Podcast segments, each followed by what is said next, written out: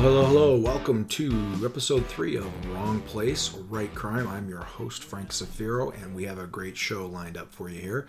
We are going to have an extensive interview with best-selling author Steve Hamilton, whose new book, Exit Strategy, is scorching up the charts here.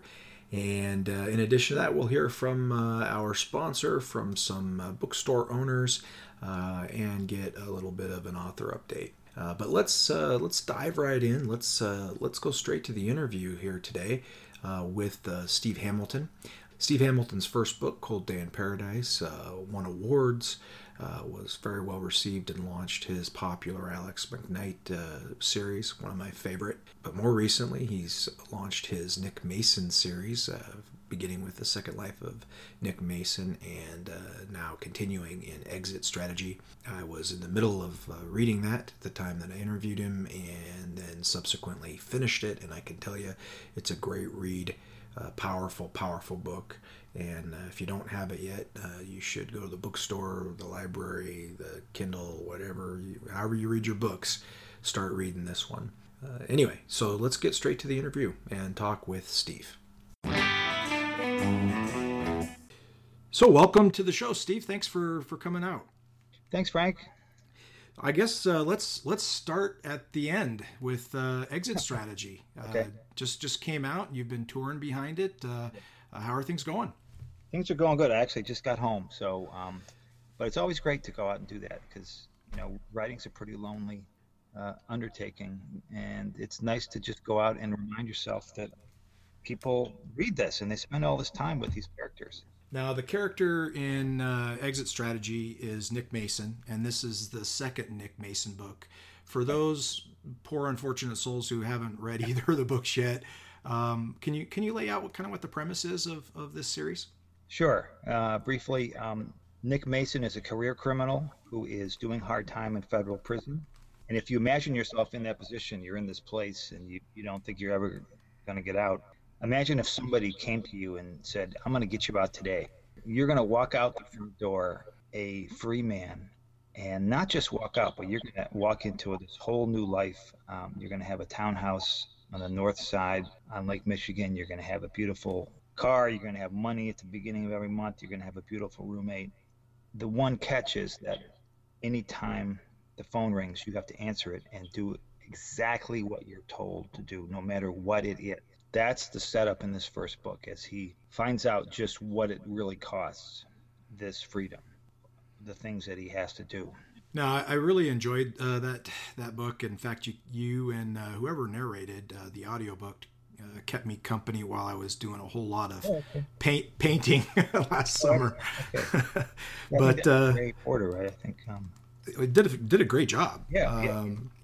I haven't finished the, the the second one, Exit Strategy, yet. I'm in the middle of it, but I can tell you, for those people listening, it starts out, uh, you know, right in the middle of the action, right? I mean, yeah, uh, And this, you know, the whole point of the second book is that these missions that he goes out on is getting more and more dangerous and more and more brutal, and it's getting harder and harder for him to sort of hold on to the one piece of himself that he's been trying so hard to preserve, and he's starting to feel himself turning into this machine.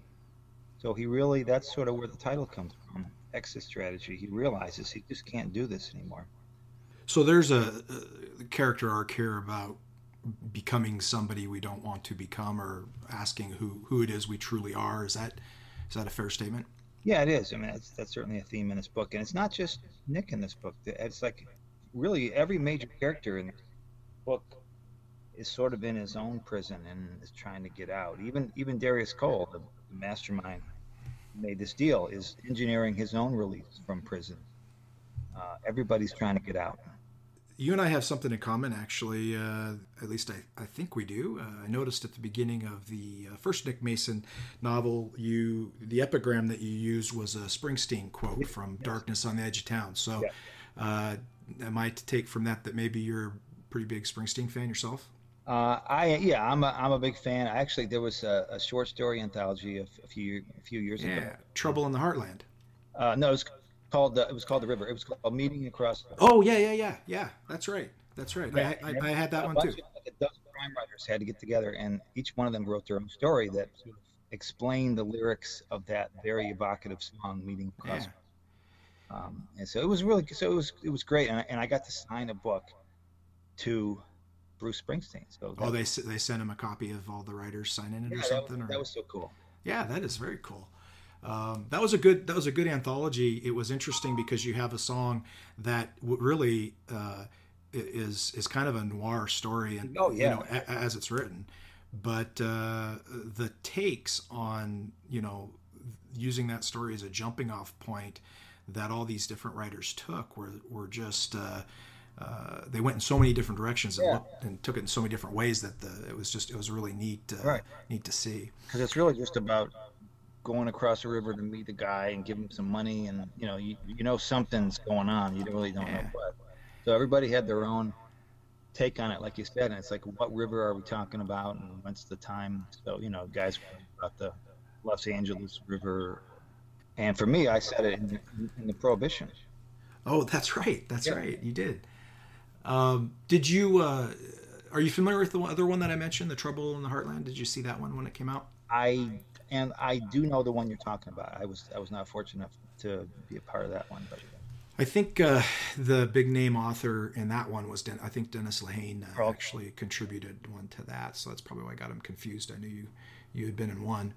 Um, so have you been to many uh, many Springsteen shows? Is that uh, something you're able to do?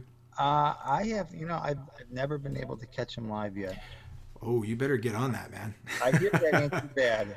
That's not Oh, not too bad a thing to do, but I just haven't uh, haven't gotten the chance. I've, I've seen a lot of other of my favorite bands and, and, and artists, but not but not Bruce. Well, you're you're positioned pretty well to take advantage of a tour there in New York, so I, uh, I would I would strongly advise taking advantage of it. It's best best live show I've ever been to. Yeah, all- he's he's a, he's a Jersey boy, so he's not that far away. so uh, we started at, at, at now, but uh, let's circle back around to kind of the beginning here. Uh, your your first book, uh, uh, Cold Day in Paradise, featured uh, uh, Alex McKnight. Uh, he's one to me. He's one of the more interesting uh, PI characters in the in the field, in a pretty crowded field. Can you tell us a little bit about how that book came about and what you were doing when when you were writing it? I mean, uh, uh, and then uh, the reception it got. I mean, I was trying to write a private eye novel, and and that book was not it, by the way. That book um, was what happened after I totally and utterly failed to write a private eye novel. Just flamed out on the launch pad, couldn't even get started. I, you know, I thought a private eye novel was, you know, the classic setup with the guy in the office. The, the client comes in and he takes the case and he goes out tries to solve whatever the problem is, find the person, find the money, find the whatever, and he gets beat up. And I, you know, I thought that's what private eye novel was, and you can still do great stuff with that too. Uh, That's you know, this that that that formula still works, but I couldn't do it. And so when I when I gave up, this other sort of character and this idea was sort of there. It's like, what if I just take my, you know, I sort of had that feeling. This is a former cop from Detroit what if instead of trying to make him a private eye, I just make him be all by himself in the cabin in the most remote place that I know, which is which is Paradise, Michigan, which is a real place. Mm-hmm. And it was just like, for some reason, that's that story came to me, where the private eye, what I thought was the private eye story, didn't. So I just followed that, and it turned into this whole idea of um, no matter how far away you go, you can't run from your past and problems.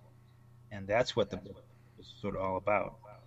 I wonder if what you're describing is that whole concept of you know finding your own voice and writing your own story, as opposed to Sure. we all we, we all we all emulate when we start out. Yeah, you exactly. know. And that's what I was exactly trying to do. I was trying to write another, you know, Big Sleep or um, or even like a James Crumley, who was like a modern, my modern hero as a private eye writer. Even his books sort of start with the same I, basic idea. Somebody who takes a little bit of money and goes out and solves somebody else's problem. Mhm. And I instead I had my my guy have to solve his own problem. and and reluctantly at that. He's Yeah. he does he doesn't he's he, he Alex Burnett he throws up some walls uh, even to people that he cares about. He's, Yeah, although ultimately he is a sucker for somebody who, who if you need his help, he's going to do it. yeah, yeah. For sure. He, uh, you know, the reason I mentioned the Springsteen quote earlier uh, is that one of the things, you know, that that's made me a fan of the music is that while it's very realistic and, and it very much talks about heartbreak and hard times and, and, and these darker emotions, there's always an underlying sense of of hope and of determination. And and I think that when I've when I read Alex McKnight, that same sort of phenomenon is going on. That same dynamic mm. is going on. Uh, he he's he he has some darkness there in his past, and and dark things happen to him. But at the same time, you know, he doesn't ever completely give up hope, and he always has that determination, that drive to continue on. Uh, and do what, what he thinks is right for the sake of it being right. And so I, yeah. I, I, think he created something pretty powerful there. Well, thank you. How how how many? I didn't count before I mm, called you. What, what are we up to on McKnight novels? We're like eight now, or somewhere uh, in there. There, there are ten books are in print, and I just turned in number eleven. So he's he is coming back. When would that uh, I don't have ex- don't have a exact date yet. All I know is it's it's turned in and it's done, and uh, maybe next fall. I honestly don't know, but um, I'm looking forward to having him come back and going back out. You know, especially to Michigan and where where he's from, mm-hmm. and just it would just it'll be great to have him back. Yeah, I'm looking forward to it. I I, I came across uh, the Hunting Wind one uh, uh in paperback on a rack in uh, at a at a rest stop or uh, uh, uh, not exactly a rest stop, but a rest stop with restaurants and so forth, a mm-hmm. roadside sure. stop. I was waiting for my mother-in-law to bring uh, bring my kids back from visiting uh, over there in Montana, and I got there about an hour early, and I forgot about the hour time difference, so I was really two hours early. So I started hunting the paperback rack, and I found the Hunting Wind, and I thought I never heard of this. This looks interesting, okay. and started reading it, and, uh, and, I was hooked. Which brings up a good point: is every one of those McKnight books uh, clearly stands alone. You can pick up any of them and and read without having read the others, even though there's a you should be able to, yeah. Yeah. But there's definitely a progression in that in that guy's story. I mean, from sure. beginning to the end. Uh, when when the Cold Day in Paradise was was released, you got a pretty good reception. Yeah, you know, I was just trying to. I was just so thrilled to have made that dream come true and to write a book and have it come out. And, um, you know, a, a, month after I find that out, I'm I'm at BoucherCon, which is the big mystery conference, and I'm like, it's like, oh my God, there's there's Lawrence Block over there. You know, it's like somebody who I just admired and. Um, yeah, he's one of the best. Oh yeah, all these guys. It's like all of a sudden, I'm I'm supposedly one of these guys now. It just seemed real. Um, but the book came out the next year, and um, you know, and it ended up winning the Edgar for best first novel, and things just sort of took off from there. And you know, it's it's just been the it's just been a blast. Uh, it's been a great ride. Did you get to meet uh, Lawrence Block? Were you? Oh yeah, no, I know Larry now. Oh, I, I, I know him pretty well. That's one of the nice surprises is that just how cool all these guys are. Uh-huh. You mentioned Dennis before, uh, and you know I I know Lee Child pretty well now, and um, and Michael Connelly and all these guys. They're just they're just the most down to earth, uh, generous, genuine people um, maybe because they get to kill people in their books. That's sort of, sort of work it out. But actually, um, back in I think it was 2000, Harlan Coben put together this thing with the Club Med, a location where they got all these crime writers together. So I actually got to hang out with Donald Westlake. Oh wow! And, and Ed McBain, and my own sort of writing hero James Crumley. We're all at a Club Med for a week and it actually rained like every day, and I didn't care because because that, that just meant we got to just hang out, hang out in the bar and hear stories, and um, it was like two. It was that was one generation, and then it was me and Dennis Lehane and George Pelecanos and Harlan and Laura Lippman. You know, we were sort of the the, the younger generation, and it just it felt it was just the most amazing time just just to be around these guys. That is like a dream come true. There, I mean, it's a that's a really that's that's the kind of fantasy that somebody you're sitting with your writer buddy saying, you know, if we ever hit it big, it would be cool to hang out in a bar with. Exactly. Who would you want to hang out with? And that would be the list that you would come up with. Right. We all, you know, we all we all had our, our spouses with us, and um, just a week, all expenses paid in the bah- in the Bahamas, hanging out with your heroes. It was just like the coolest thing. And they're also all those writers you mentioned are so distinct in their own style. I mean, Block yeah. Oh, yeah. Block has a very distinct style, and Lehane is very literary in his approach, and Michael Connelly is just very, you know, clean in, in his approach, and it's right. That's uh, uh, just as a side note, you, uh, you, are you a fan of the Scudder novels then? That uh, oh, oh yeah, I mean, I think um, I think uh, my favorite one was probably when the Sacred Gin Mill closes. I yeah, think. Yeah. Uh, that that book just blew me away, and it just made me want to be it made me want to be part of that if I could. It's like this is mm-hmm. kind of writing I would love to do. And you know, there's so many great writers in this field now, and and, and Don Winslow, by the way, is, is, is another one who's just um, such a great writer. Can write anything. He happens to write crime fiction, uh, and he has a book coming out in a week called The Force, which is just gonna just a staggering, just amazing book. It's sickening how how, how good this book is. Uh, I don't know if you ever had Don on your show or not. I I just wrote down schedule Don Winslow. Yeah, so. yeah absolutely. And this this book's going to be huge. It's just it's just amazing.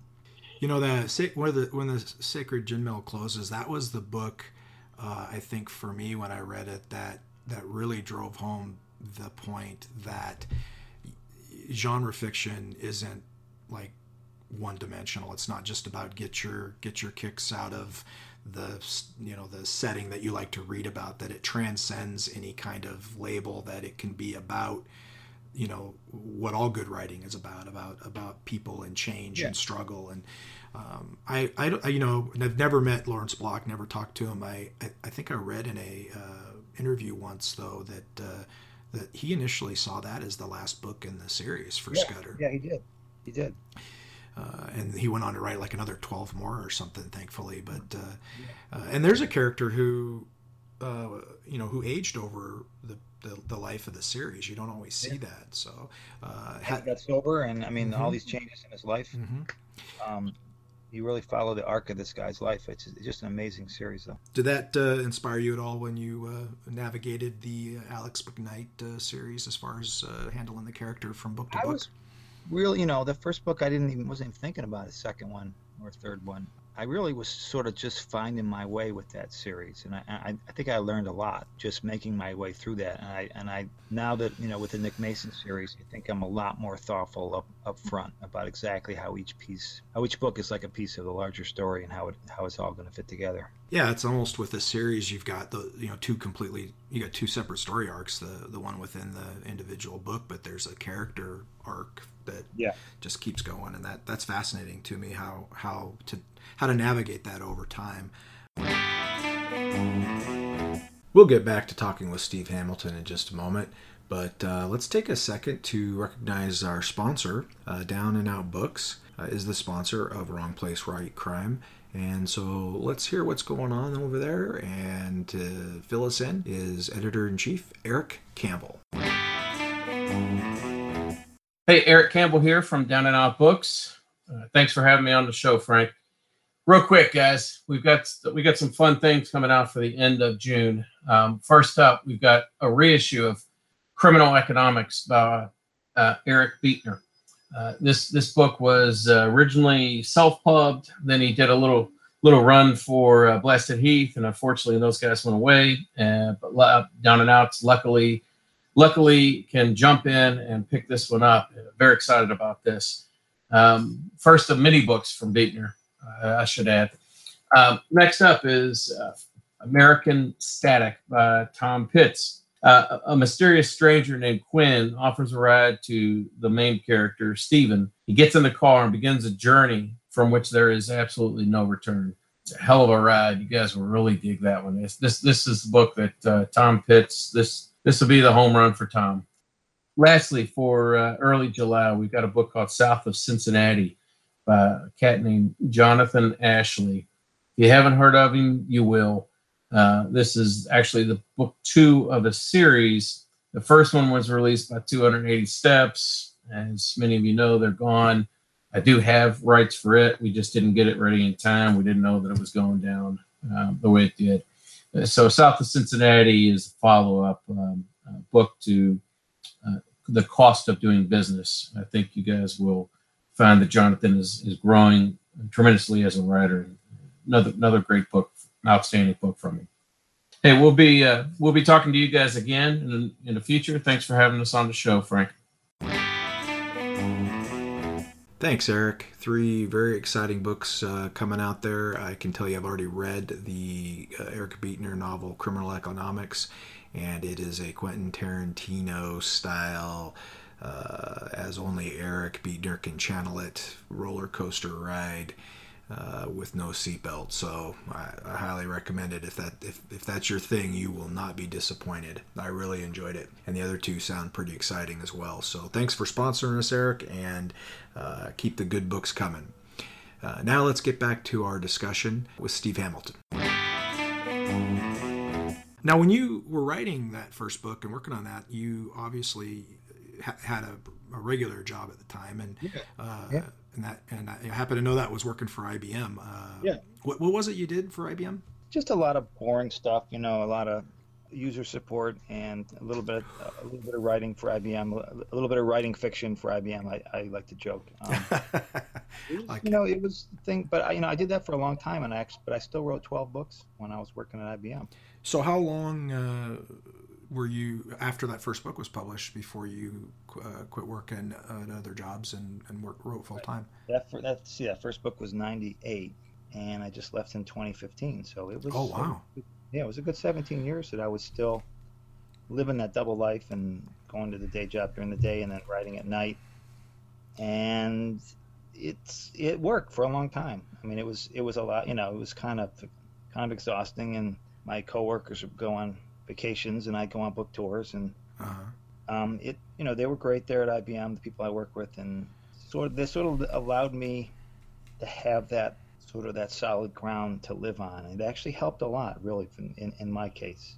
I know Dennis Lehane once told me that he would never he, he, he never let himself get a real job.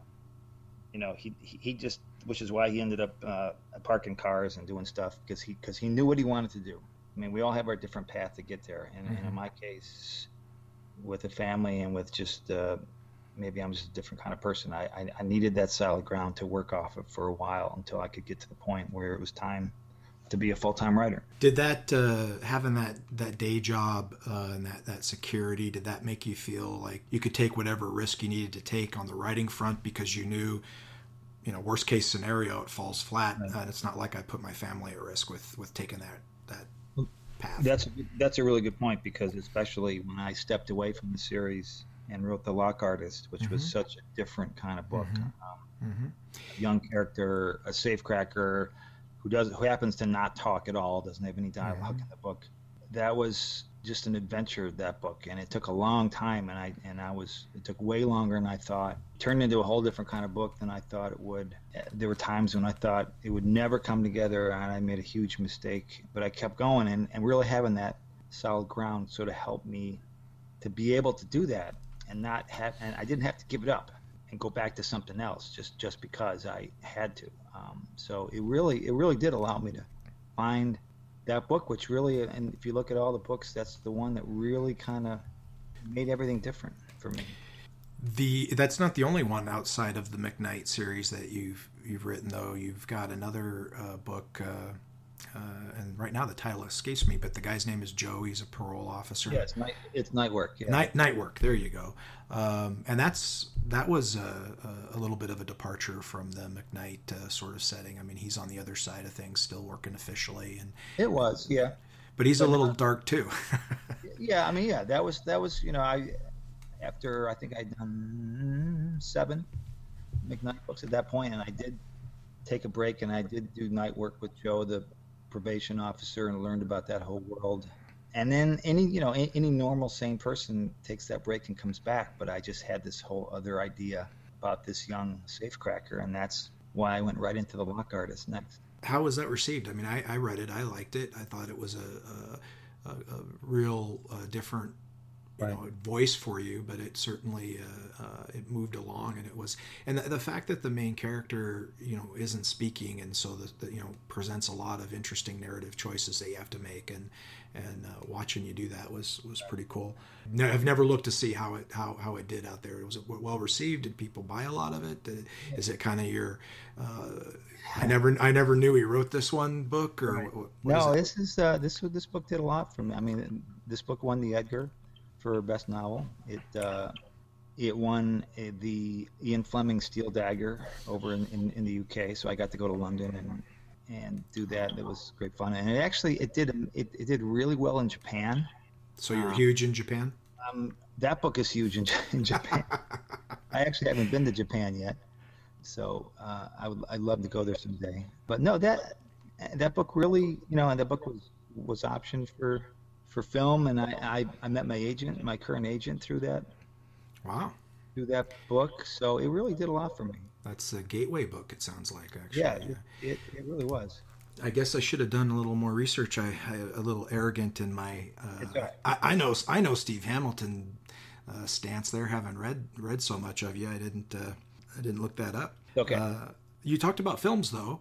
You have had uh, some of your work made into film. A, a short story uh, quite a while ago got made into a movie, a short film called The Shovel, if I remember right.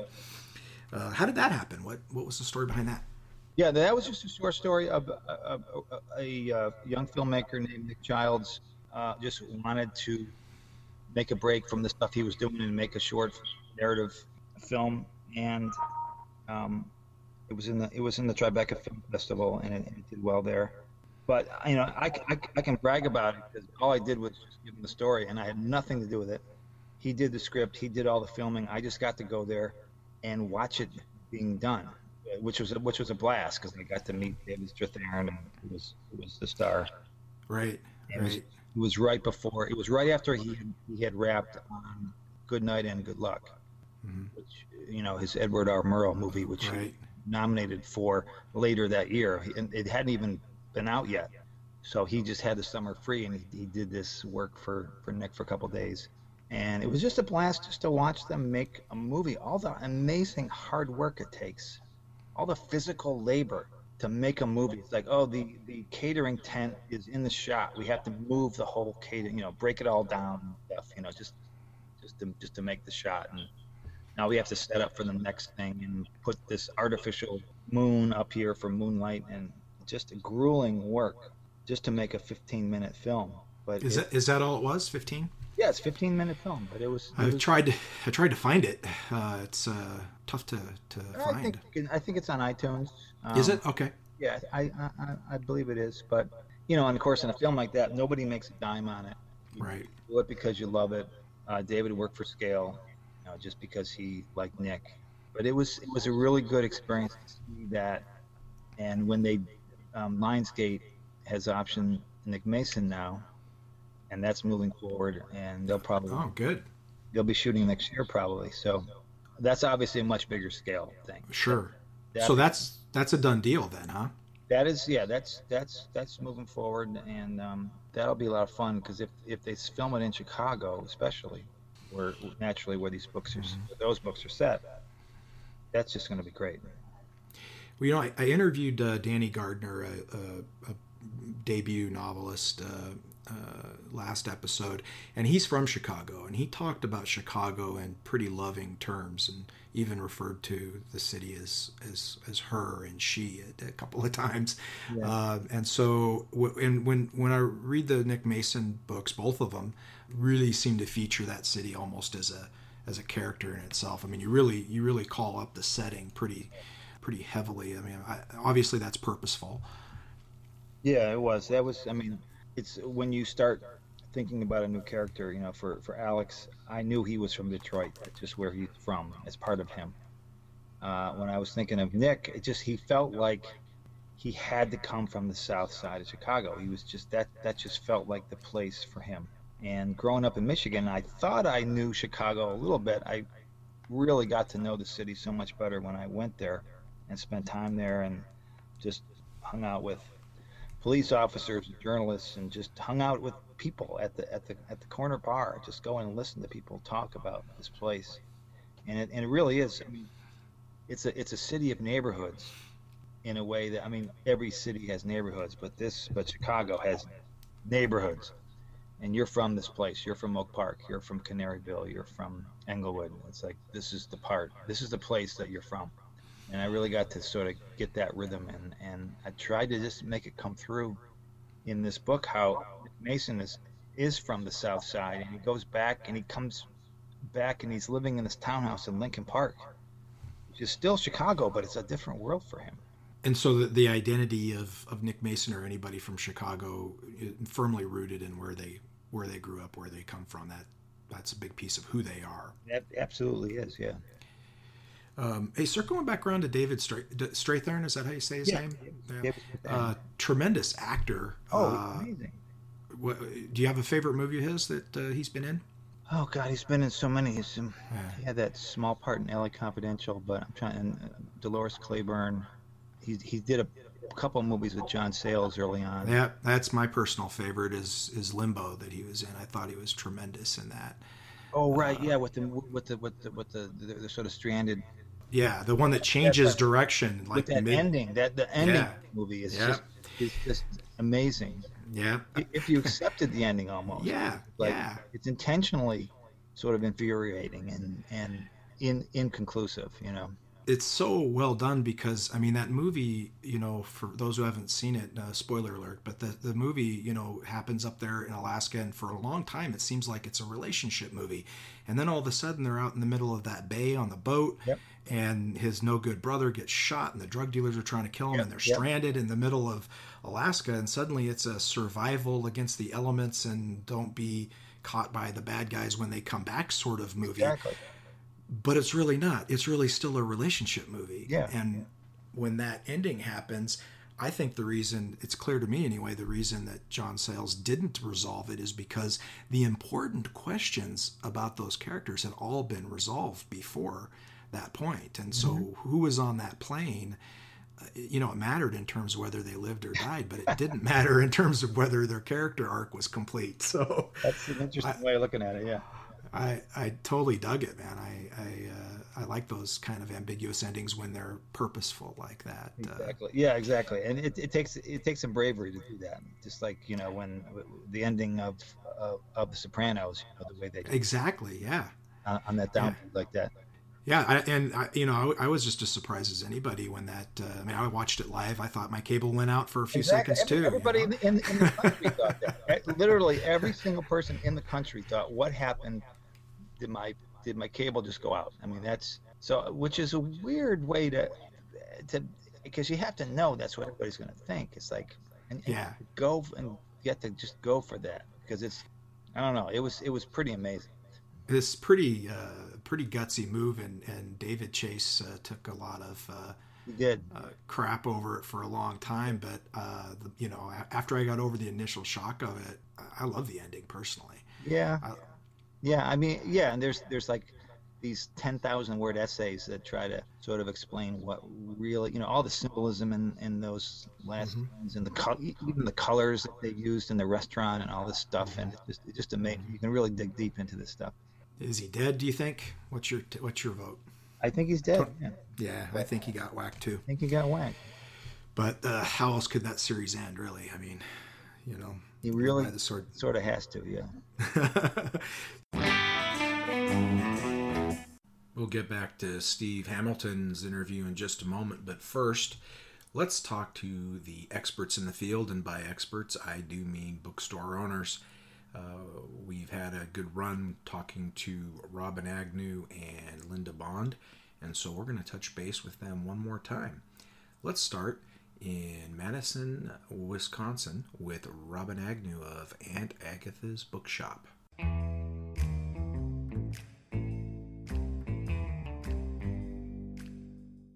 Hi, Robin. Hi, how are you? I'm doing great. What are you What are you What are you interested in this time? Well, I'd like to talk about an author that my husband and I both love. She is from, I think, Vancouver Island, and her name is Chevy Stevens. And she writes um, thrillers that, uh, for some reason, they should be just too scary to read, but they're not. Um, she's a very empathic writer, and her new novel is called Never Let You Go, and it's about an abused wife that gets out of her bad situation, but she ends up being stalked again by her ex-husband. And the way she puts a book together is always unexpected. You never forget the characters, and she's just a, a wonderful writer, and I think um, underappreciated, and she should be more appreciated, in my opinion. Well, I'm glad you brought her up then. I'll have to check her out. Thanks a lot. You should. we will talk to you soon. All righty. Thanks, Robin.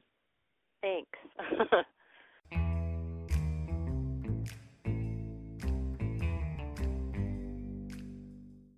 And now let's check in with Linda Bond at Auntie's Bookstore in Spokane, Washington. Hi, Linda. Hi, Frank. We're back again, and now this time I'm going to take you to the Shetland Islands.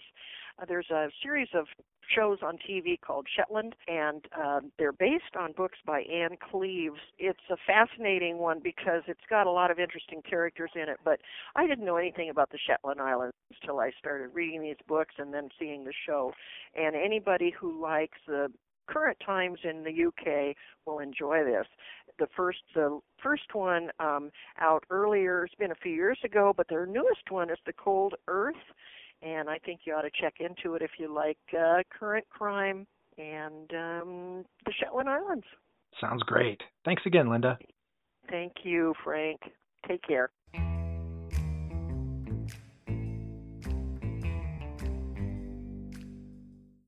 Well, there you go, folks. A couple of great recommendations from some great people. And I got to tell you, the writer experience and the reader experience is uh, pretty much both the same when you go into these bookstores. They are tremendous people. They support authors. They help readers, and they are just they're just cool people. So uh, support your local bookstores. Uh, if you're going to buy a book in print, uh, no reason not to walk into that the local independent bookstore and, and pick it up there. And now let's get back to our conversation with Steve Hamilton.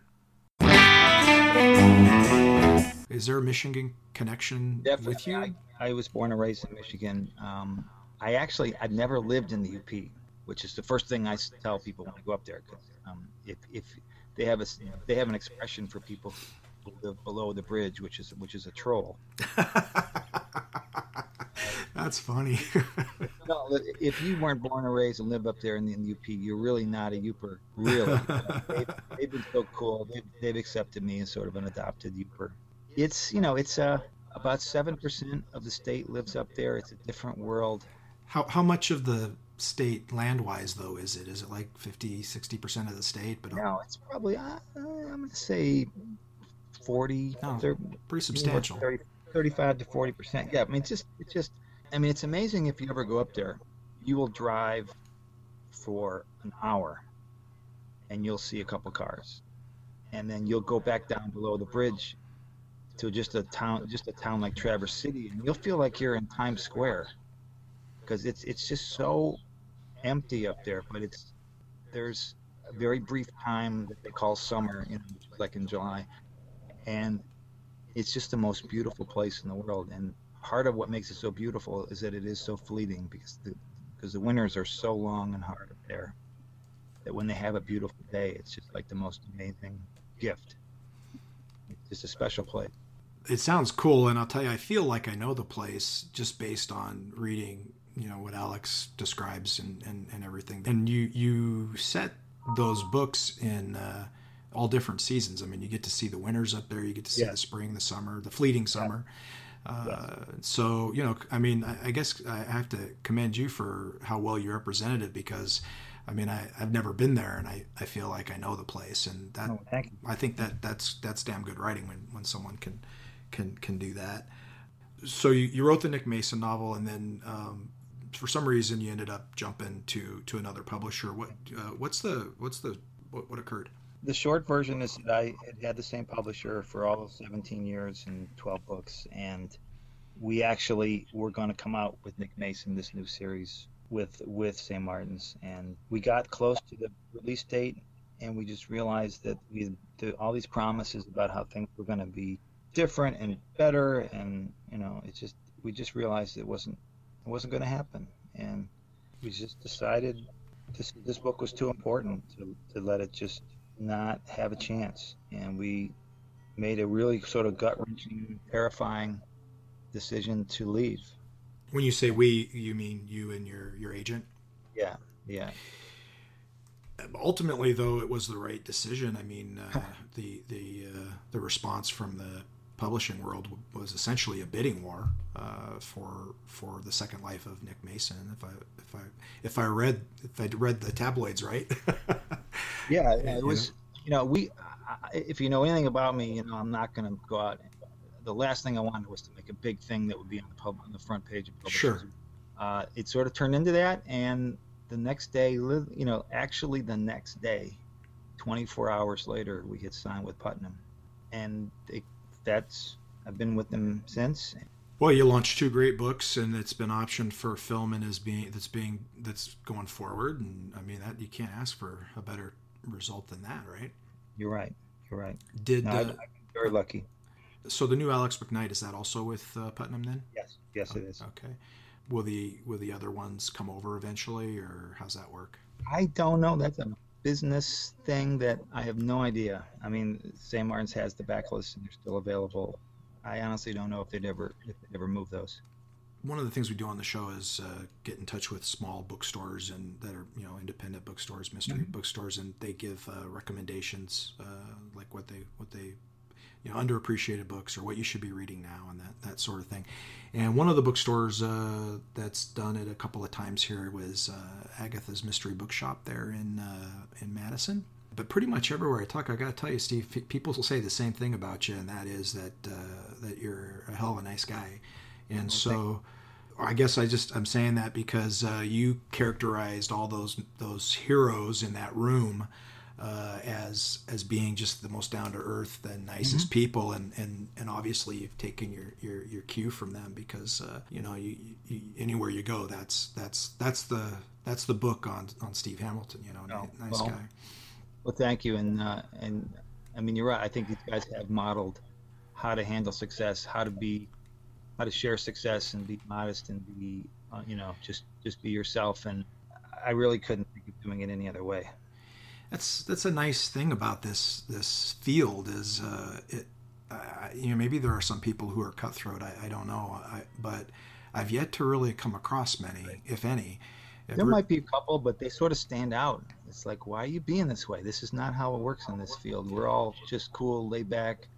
And we help each other yeah exactly we we we really do you said you're working on the next uh, Nick Mason and uh, there's a new Alex McKnight coming out probably right. sometime next year. So, uh, and you're going to be visiting the set of a movie pretty soon, so that's exciting. That'll be really cool. I'll, I'll it, will just be a blast. I, I know a lot of writers like to be blasé about it, but it's like I'm just going to enjoy it. And if I, you know, if I get to walk down a red carpet with my family and go see a go see a movie, you know, that'll it'll just be a lot of fun. Any cat any casting news yet, or have uh, gotten to that point? Well, we have to. Um, we're still building the time machine that it will take to go back and get the young Steve McQueen, uh, Mason. So that, we're still working on that one. Yeah. Yeah, that would be a perfect fit, though, wouldn't it? It would. T- you somebody, like, the toughest guy in the room, but never has to prove it. Yeah, exactly. Uh, and has that other side of him too, that human side, and that's that's what you need. So, uh, you, I mean, if you had your druthers of uh, today, actors today, any of them jump out at you? I honestly don't know. I uh, just yeah. somebody good. It's it's kind of funny with your own work. Uh, uh people ask because I've had people ask the same question. Hey, if somebody's going to play yeah. Katie McLeod yeah. in a movie, who would it be? You know, and of course, uh, first thing I think is, wow, a movie that would be awesome. Yeah, well, but but it's really hard to because when you're writing a character, you know that character is so alive in your head and so individual in your head, and right. imagining you know somebody else playing him is like saying, well, who would play you in a movie? Right. But for other people, it's easy for them to read your yeah, stuff and say, oh, yeah, bit. yeah. Well, uh, the one thing I can say is, is that it won't be Tom Cruise because Tom Cruise is Jack Reacher now. So. Yeah, so that won't work. That won't work. Yeah, I don't know. I'd have to think about it. I don't usually think in those terms. So, right. Uh, be there, kind now, tough. there's a little joke there, of course, because as you know, a lot of people really haven't accepted Tom. Oh no, I know. that creature, but so that's that's a thing that can happen with a series like that. You have such a strong image in your head of who this guy is, especially if he's described on the page a certain way. Mhm. That, that certainly Mhm. is a big part of it. Uh, it's Um, happening right now with uh, the Stephen King, uh, the Dark Tower film. Oh, right, with- with Idris Elba. Yeah. Although he he's just so good, I'm I have no problem with that at all. I I actually applaud it. I I mean, yeah, f- he doesn't physically resemble the description of of uh, of uh, Roland uh, Deschain, the gunslinger, okay. but he certainly he has the aura of that character. I think Exactly. So, that's that's way more important than I agree. I agree. Uh, who who'd play Alex McKnight? Any ideas there? I, you know, I honestly, I've, you know, as much as I can see them making a good movie out of Nick Mason, I've never let anybody touch Alex McKnight. It it just seems like it's how do you get that right? How do, how do you get Yeah. him right, and how do you get the UP right without either turning it into a cartoon like like Fargo, or just taking it somewhere else and setting it in, in Miami or something. Um, What about if it were a uh, uh, like an HBO yeah, series, like a True Detective sort of eight eight eight episodes per book sort of thing? and those those were at least I mean I mean the first season of that was was really good. Um, it would have to be something like that, but I still honestly don't know who would play him. Well, hopefully somebody cool because I got he's still my favorite character of yours. I'm, I'm digging Mick, Nick Mason quite a bit, but uh, you. Alex McKnight's the man where I'm at. So, But thank you. well, I really appreciate you taking the time to come on the show. I know you're busy touring and and uh, and getting the next book going, so it's, it's kind of you to take the time. And uh, you know, we we've exchanged emails over the years and and never had the chance to bump into you in person. So I look forward to maybe the opportunity to raise a glass at one of these conferences sometime. Me too. Yeah, I'm looking forward to that, and thank you very much. Thanks, Steve. Thank you. Wow. Uh, that was pretty cool for me to be able to interview Steve Hamilton. I've been a longtime fan. I love his I love his books, especially the Alex McKnight series. Uh, but I'm really digging Nick Mason. Pretty excited about that movie coming out. Next time on Wrong Place, Write Crime, we're going to be interviewing longtime prolific short story master John Floyd. We caught up with him for our quick hit flash forward questions, and here's what he had to say. John Floyd, what city do you live in now? I live in Brandon, Mississippi, suburb of Jackson. Favorite writer? Joe R. Lansdale from East Texas. I'm crazy about him. Your favorite movie? Once upon a time in the West. Favorite television show? The Sopranos. Is Tony Soprano alive or dead? I imagine by now he's dead. uh, do you have a nickname? J- Johnny. What are you working on right now? Right now, I'm writing a story that I'm, I, I imagine I will send to Alfred Hitchcock or Ellery Queen. What hobby do you have that has nothing to do with writing? Uh, playing guitar. Oh, I didn't know that. Favorite musician? John Barry. Five second advice to aspiring writers. Don't quit. Where would you like to go that you've never been? New Zealand. What's your favorite quote? Outside of a dog, man's best friend is a book. Inside of a dog, it's too dark to read. Groucho Marx. It was. It was Groucho. Excellent. And now you know something more about John Floyd, our guest for episode 4. This is Nico, Frank Zafiro's son, and before we sign off, I thought we'd get an update about what he's been working on. So, what have you been working on? Uh, well, thanks for asking. I have been plunking away at the Fifth River City book for a little while now, but a couple other projects have gotten in the way of that. One of them is uh, a book that uh, Colin Conway brought to me that uh, he, he's been working on uh, in his head for a little while, and he wanted to do it as a collaborative project. It's called Charlie 316. I just finished the first draft of that, and I'm super excited about it Uh, any more on that? It's going to be pretty cool. It's uh, really tackles the idea of uh, police public relations and race and perception and people's individual their individual ambition, and it's all wrapped up in a procedural mystery with some action. And so it's it's it's pretty cool. Sounds interesting. Uh, any other projects? I'm working on a uh, short story that I think I may have mentioned before. It's called Details in Black. And it's uh, my entry into the black car business anthology that my friend Larry Kelter is editing for Down and Out Books. Uh, I was working on it, and I kind of slowed down a little bit with uh, Charlie 316 coming in, and the due date for that's coming up. So I will have that to you, Larry. I promise. Is that all you have, or do you have any more projects? Um, a couple of projects that I'll be making uh, formal announcements for pretty soon, and uh, I'll have more to say about that as we get a little closer to it, maybe on the next show. All right. That sounds great. And um, turn the mic back over to you now. Well, thanks, son. Thanks for coming on the show. Yeah, my pleasure. And uh, thanks to Steve Hamilton for being interviewed, and to Linda Bond and Robin Agnew, as always, for some great book recommendations. Looking forward to episode four with John Floyd. Until then, this is Frank Zafiro, along with my son Nico, reminding you sometimes you have to be in the wrong place to write crime.